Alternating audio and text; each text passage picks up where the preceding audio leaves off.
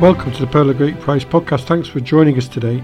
It's the 13th of November, and on this day in Christian history, we go back to the year 1925 and we travel to England, where the government established Discovery House, a marine laboratory for discovery investigations.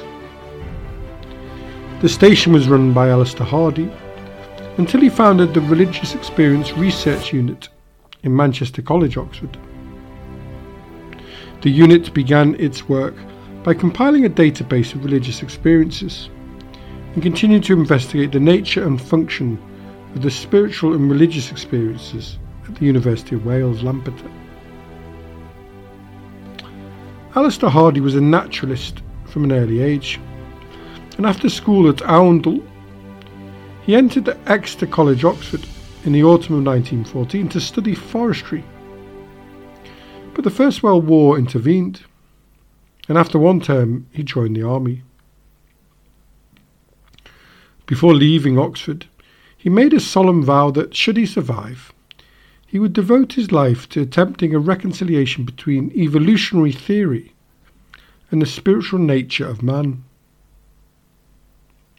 His unfinished autobiography was entitled A Life with a Vow, and this vow was central to his life.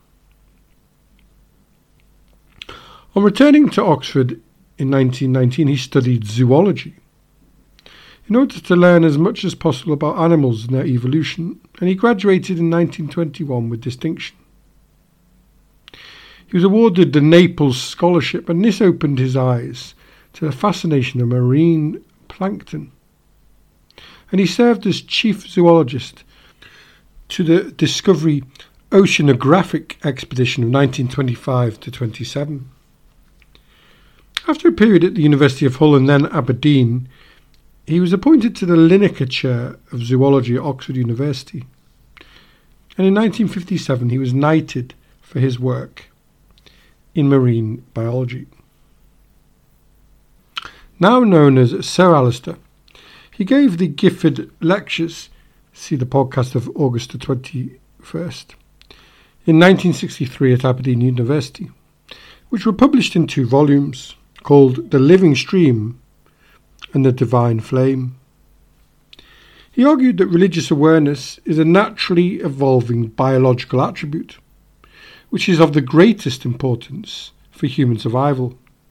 And he founded the Religious Experience Research Unit at Manchester College, Oxford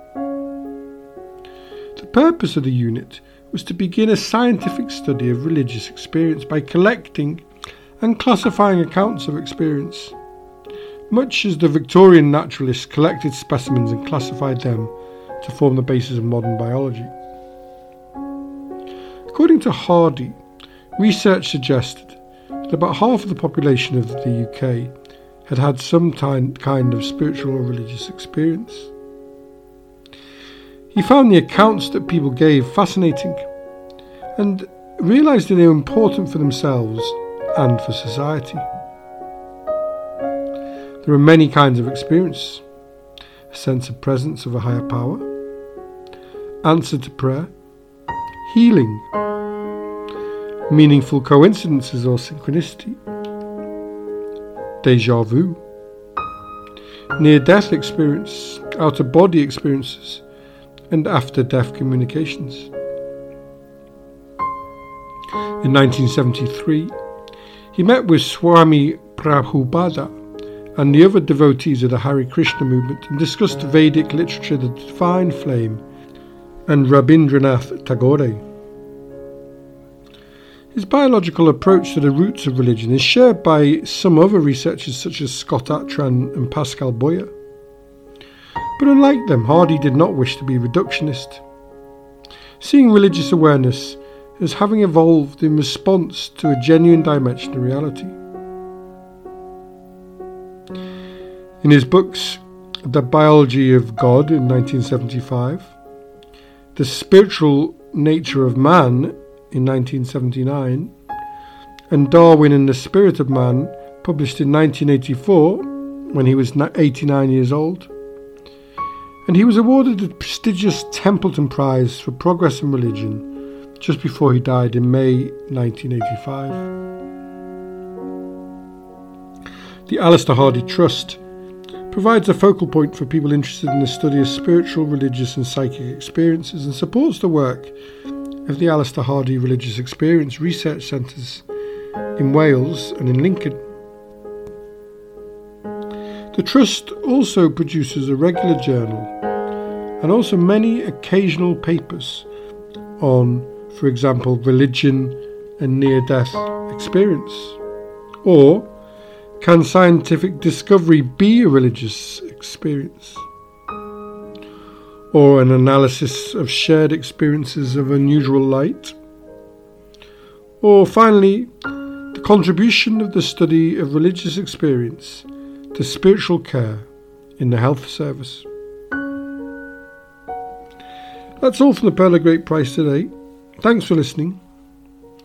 Join us tomorrow if you can as we look at the Blitz and Coventry Cathedral. I hope you've enjoyed listening today.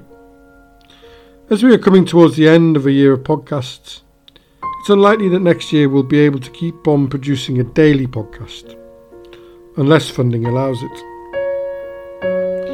If you wish to support us, or you can suggest themes for series of podcasts for next year, then please email us on pogppod at gmail.com.